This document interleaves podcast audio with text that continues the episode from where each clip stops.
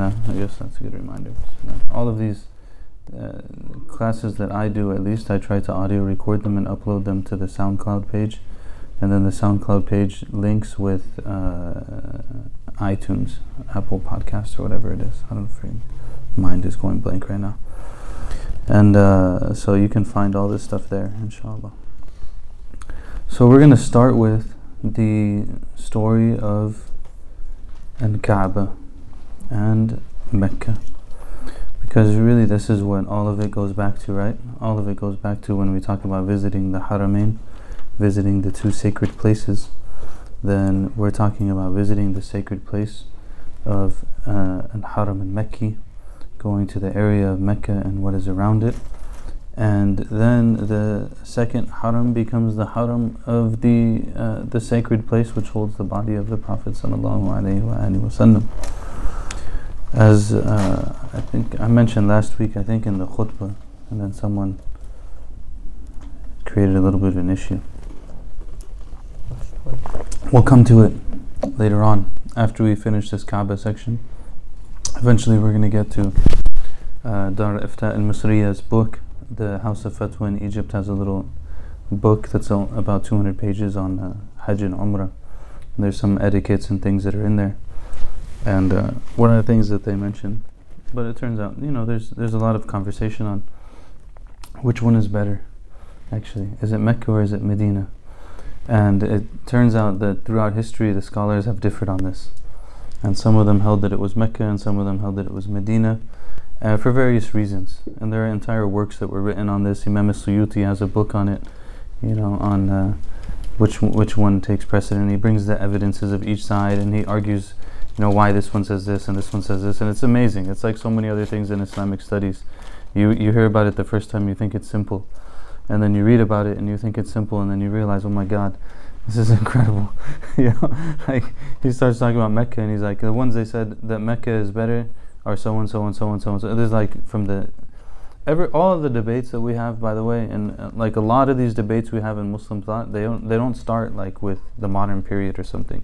When you read the big books, you find that it was like Ibn Omar had this opinion, and Ibn Abbas had this opinion, and you know, like from the Sahaba, from the Tabi'in. Even when you look at the differences of the four madhabs, usually the differences of the four madhabs are usually rooted in the differences amongst the Sahaba.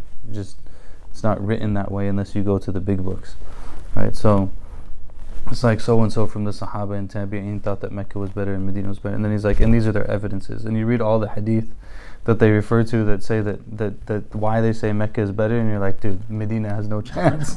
like this is this is like this is remarkable. There's all these hadith. And then he's like, and so, and these are the people that said Medina was better, and these are their responses to those ones. You're like, wow, subhanallah. and all of this khilaf has nothing to do with the, the one point there's no difference on.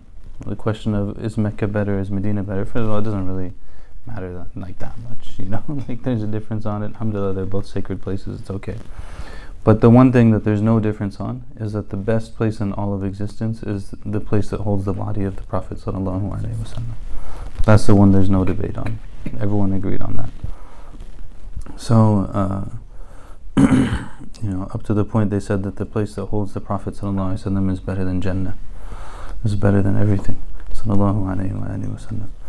So, anyways, we we start with the Kaaba. The story of the Kaaba starts in the more like well-known and stronger narrations and everything. The story of the Kaaba starts with the story of Sayyidina Ibrahim and Sayyidina Ismail and of course Sayyidina Hajar. Um, there are, just to kind of throw it out there, although they're not as reliable, there's narrations that talk about like the angels knowing the place of the Kaaba and making tawaf around it before the human beings ever knew about it. There's narrations about Adam alayhi salam knowing the place of the Kaaba and putting like some sort of like rudimentary markers on that kind of place. Um, there's all these kind of things that are mentioned in the narrations. There's also narrations that talk about how Allah subhanahu wa ta'ala created the Kaaba before He created the heavens and the earth. Those actually, that's a little bit stronger narration, but some, most of these are not as um, well known or reliable. The, the thing that we know that's more well known and, and more re- reliable is, of course, the, uh, the story of Sayyidina Ibrahim. So this is Al-Bidayah wa Nihaya in case anyone wants to go and read for themselves afterwards. Al-Bidayah wa Nihaya of Ibn Kathir. Um, so he tells the story of the immigration of Ibrahim and his son Ismail with Hajar. So uh, basically, he says, you know, they go out, as we know, that uh, Ismail is born to Hajar, and Sayyidina Ibrahim alayhi salam has the command that he's supposed to take them to this land and leave them there. And uh, this land is wadi بغير ذي زرع غير ذي زرع there's no بواد غير ذي زرع there's, it's a valley that has no vegetation it has no water it has nothing right and uh, you know the story I think it's important to think about the story like just like we were talking about in, in the Ihya with that thing about the dog enter the angels not entering the house that has a dog in it think about the various layers that you could look at this story from like in the end you have a command to a prophet who was given a gift in his son to leave his son and his wife in a place where there's nothing. Completely nothing. There's no people, there's no vegetation, there's nothing there. And uh, but that's his command. This is Sayyidina Ibrahim alayhi salam. This is this is he, he does. Takes his command. And look at like the family's response, look at the things that come out of it, right? Because these are all symbolic as well. Like sometimes you, you might, someone could look at places around like, uh, so one could look at Orange County, for example, and say that Muslims came to Orange County and it was ghayri di Like this was a place that had nothing. If you're the first Muslims that come, it's a place that has nothing. But like, you know, you immigrated for whatever reason you immigrated, some good reasons, some acceptable possibly reasons, but not necessarily the best reasons, so on. It's okay. You, you made your move. Now you're in this place. What happens when righteous people come to a place? And and even though it seems like it has nothing, then Allah brings good to the place and good comes out of it and all kinds of things that can't even be imagined, right? So Sayyidina Ibrahim alayhi he takes them in the desert. and uh, they go and they're traveling, they're traveling until finally he gets to the place where he's leaving them. And he says that وَلَيْسَ بِمَكَّةَ يَوْمَئِذٍ أَحَدٌ وَلَيْسَ بِهَا مَاء فَوَضَعَهُ مَا هُنَالِكَ So he says basically there's nothing there, there's no people, there's no water. He leaves them there with a bag of dates and some water. So just kind of bag of dates and some water. And uh, and then he turns around and he starts walking away. And it says Umm Ismail, she starts to follow him.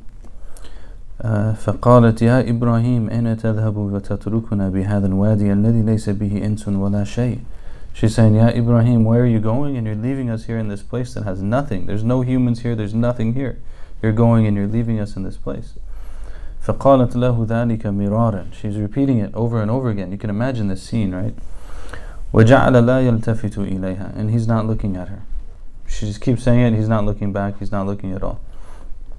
And then her response is an interesting response, right? Shows the, the level of the trust in the relationship. I mean, look what's happening. And there's still trust in the relationship. And, and, you know, and she says, she starts thinking to herself, like, this doesn't, you can imagine her like, okay, this doesn't really, something's going on here. You know, sometimes in our lives that happens too. things are going a certain way and then things start going a different way. Or things start happening in ways that are unexpected, or stuff pops up in front of you as an opportunity that maybe you weren't thinking about, whatever it might be. And you start to think, well, like maybe something else is going on here. We have to be careful with that because sometimes we're a little bit deluded and we interpret random things that don't make any sense into our lives. But sometimes there there are actual things that are going on. So she says, what's going on? And then finally she says, Allahu amaraka. She says, is it Allah who commanded you to do this? Isn't Allah who commanded you to do this? And he just said, it, the only thing he says is nah. Because he's not supposed to say anything. That's his, his mandate, he's not supposed to say anything. So he says, nah, yes. Her immediate response is, إِذَنْ لَا يُدَيْعُنَا إِذَنْ لَا يُدَيْعُنَا Which means that then he won't leave us. So she realized that if Allah told you to do this, Allah told you to do this, He's not going to leave us. That's it. It's done. And then, and then she goes back and he continues going. says he continues going until he reaches the point where they can no longer see him. Imagine like everything that's going on here, right? He reaches the point where they can no longer see him. Then استقبل بوجهه البيت. So it means like after he gets to the point where they can't see him, he turns to the place where he left them. Because he can't. Like this is turns to the place where he left them and then he makes the dua that, that are mentioned in the Quran. ربنا إني أسكنت من ذريتي بواد غير ذي زرع عند بيتك المحرم ربنا ليقيموا الصلاة فاجعل أفئدة من الناس تهوي إليهم وارزقهم من الثمرات لعلهم يشكرون It's a beautiful dua. He says, Oh Allah, Oh my Lord, I have placed my family in this valley that has no vegetation in your sacred place. So he knew that it's he knew that this is this is like a sacred spot. My Lord, so that they can establish prayer. You know, they're, they're going to make their prayer. They're going to still do that. So make the hearts of the people turn towards them and give them sustenance so that they may be grateful. Make the hearts of the people turn towards them and give them sustenance so they can be grateful. What immediately happens? What immediately happens? After she runs back and forth in the well, you know, we go through the whole thing. Hajar, doesn't know what to do, but they're there. She needs the food. The food runs out. She runs to Safa to look around. Then she goes down. She goes to Marwa. She looks around. She goes back to Safa, Marwa. The seven circuits of the Sa'i. Right? When we go and, and we do that, then that's that's your, we're imitating Hajar alayhi salam anha. And uh, then the the angel comes and breaks the ground and the Zamzam comes, right? Zamzam comes, you know, the narration says in here too that there's there's a the Prophet said like, you know, Allah have mercy on Umm Ismail. Had she not like tried to control the Zamzam, it would have been a river that runs. Like if she didn't she didn't make it into a she tried to con- to hawiduhu. She turned it into a hawd. She tried to make it into like a little basin so it, it became a well. If not, it would have ran in the water. It would have ran and become like a huge river. Um, he's not saying it out of n- negativity. It's just an observation. Uh, so she she does that, and then once she does that, then the people who are traveling through this area, now they see birds, and they're like, but we know that birds, they're not going to be here because there's no water here. But now these birds are here. That means something's going on here. It's not normal for us and let's go check it out. So when they go to check it out, they find her there. So what did, uh, when they find her there, she says to them, um, they they go and they find her and they find her and Ismail, and uh, you know they, they say like this is amazing. So she says to them, uh, they they ask her, do you permit for us to stay in this place? So now there's water here. It's like a big deal. Do you permit for us to stay in this place? And she says, نعم ولكن لا حق لكم في الماء. She's a very strong woman, right? She's there by herself with her baby with nothing around. And she knows she's all alone. And all she has now is this water that just came out of the ground, right? But they, so they, so they, these people come and they say, can we stay here? And she says, yes, you can stay here, but you have no right to the water. the water, the water is not yours. The water is mine. I have the rights to the water. You don't have it. So then they settle there. People settle. They say, okay. They settle there, and you know they get along. And Ismail learns Arabic from them, right? Like uh, the the the descendants of Ismail are not the ancient Arabs. They're the Arabized Arabs. They they learned Arabic, you know, from Ismail alayhi salam, and then you know, Ismail also learns in this period. He learns archery. It's not mentioned here, but he was known to be a master archer because they're in the middle of nowhere. They have to hunt and stuff, and he, he learns that. So they, they take they they settle there, uh, and there's a narration of the Prophet that says Basically, like when they agreed to settle there, she was happy about it because like you know she wanted people to be around. She wanted to have company and stuff like that. So then they stayed there. Um, and they grew up there. And we know the different stories about, uh, like the uh, the whole wives of Ismail thing. It's not really related to it as much, but this is the beginning of this the town of Mecca, is in this story. So like all of the everything we're going to, all of the acts that come afterwards, all of it goes back to a mother who was by herself with her with her baby.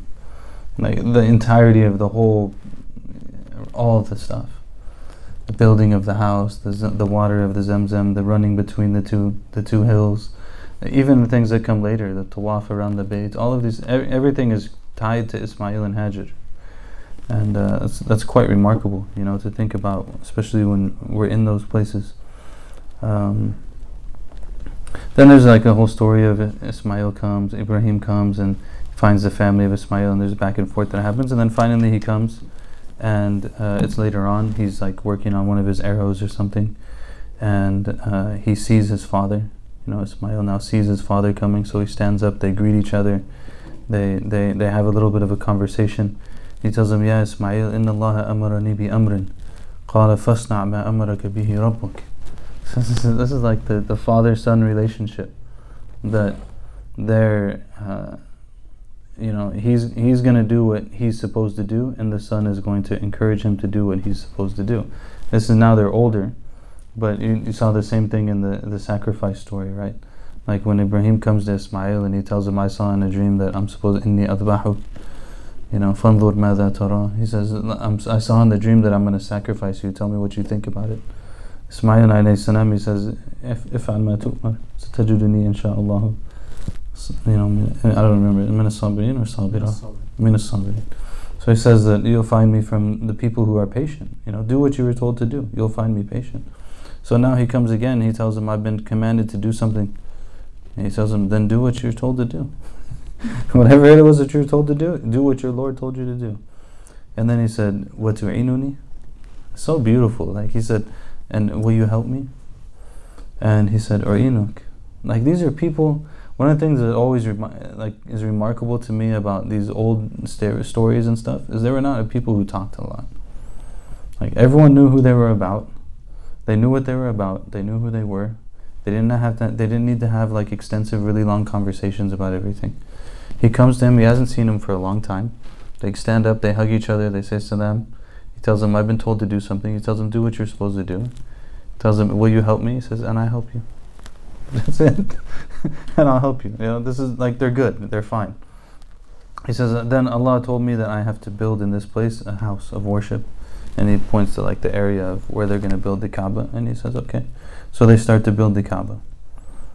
Right? And as they're building the Kaaba, they say, ربنا تقبل منا إنك أنت السميع العليم ربنا تقبل منا إنك أنت السميع العليم as they're putting all of the bricks as they're building the whole thing oh our Lord accept from us you are the one who hears and knows you hear and know everything and they're building it and they're building it and they're building it and uh, as it starts to get bigger and bigger then uh, they have to put like um, uh, as it, as it starts to get bigger then the, how do you reach the top, right? So you have to have something to stand on. So as as it's starting to get bigger and they're starting, then Ismail starts to put like these standing place for Ibrahim alayhi salam that he can stand on it and he can put the higher the higher pieces of the building. Um, when I don't know about you guys, but oftentimes I would wonder, like, the Maqam Ibrahim is kind of far from the Kaaba, isn't it? like the place where Ibrahim, it said that Ibrahim stood. Uh, it's kind of far. You know, you've seen those pictures. It's like really far. I don't know. Uh, it's uh, probably like I can't remember. It's been a lot of years, but I would say probably from like here to the entryway at least. You know, if not more. Um, so, like, how, what's the story, right? So we were reading over here um, uh, and he says that Ibn Kathir says that وكان كان وقد كان الحجر ملصقا بحائط كعب على ما كان عليه من قديم الزمان إلى أيام عمر بن الخطاب رضي الله عنه فأخره عن البيت. So he says that this the the position the place where Sayyidina Ibrahim stood was preserved like that close to the Kaaba until the time of Umar bin Khattab radiallahu anhu at which point Sayyidina Umar moved it away from the Kaaba. And he said because he didn't want people to get distracted from it as they were going around the Kaaba and stuff like that, so he just moved it a little bit far, but they, they moved the standing place. And he says in the here he says he says that the وقد كانت آثار قدمي الخليل باقية في الصخرة إلى أول الإسلام. This is Ibn Kathir says that from the, the actual mark of Sayyidina Ibrahim in the stone, like his the print of his foot in the stone was there until the beginning of the, the early time of Islam. Um, it would, you could still see it. So uh, they this is all in the, the building of the Kaaba. it's also said that uh, we know, of course, that in the building of the Kaaba, the Kaaba in the time of Sayyidina Ibrahim alayhi included that semicircle, right? So when you look at the Kaaba now, it's kind of like cube, and then there's the semicircle, the hatim, and that indicate like that was the actual Kaaba size. Okay, it included that. But at the time, when then it remained like that until around the time of the Quraysh, when it would get destroyed and like hurt by floods and stuff like that.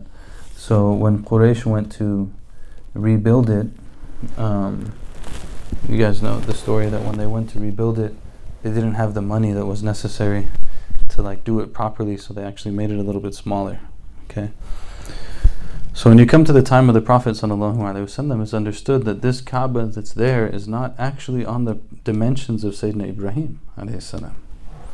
And uh, some, there's some narrations they're disputed also by the way that say that Hajar and Ismail are buried there in that area, at, at the area of the Hatim. So, you know, they're disputed, but I'm going to use that one with Ismail. Works out for us. so, um, it's, it's a beautiful thing to think about that, that they might be there. So it was like that, and then they come. There comes a point in Islam, and this is a very. It, it's a really important hadith, actually, extremely important hadith when you think about methodology. That the Prophet ﷺ, there's a point where Aisha radiallahu anh, she's talking to the anha, she's talking to the Prophet ﷺ, and she's, they're talking about the dimensions of the Kaaba, and she says, "Why don't you rebuild it according to the dimensions of Ibrahim?" Right? And he said to her, "Ya Aisha."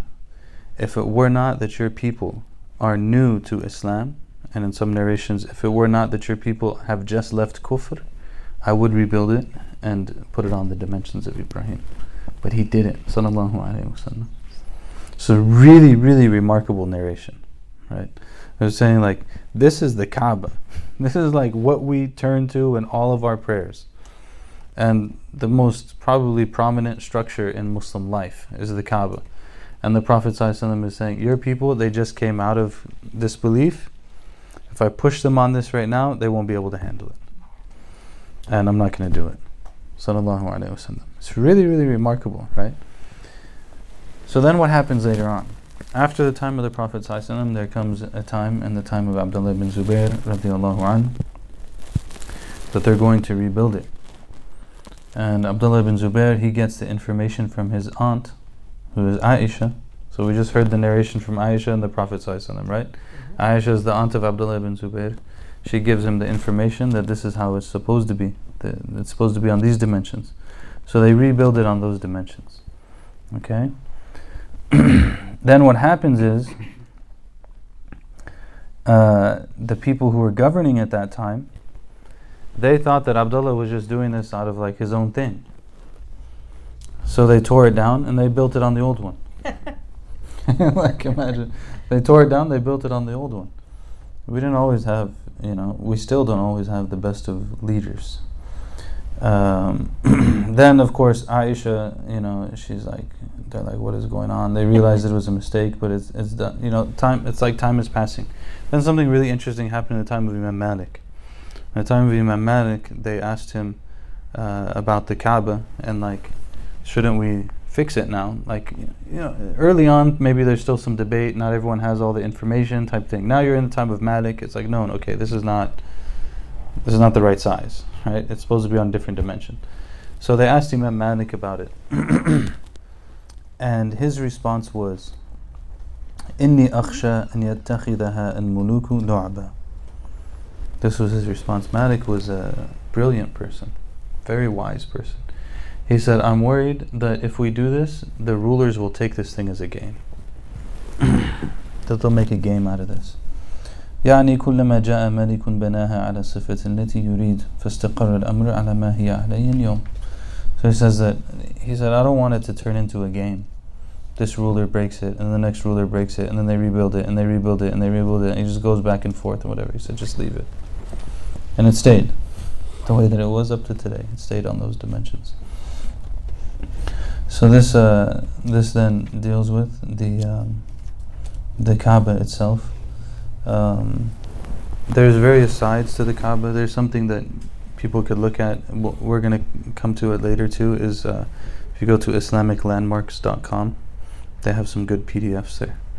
You know, not everything is entirely accurate, but it's good enough. It's you know gets the job done.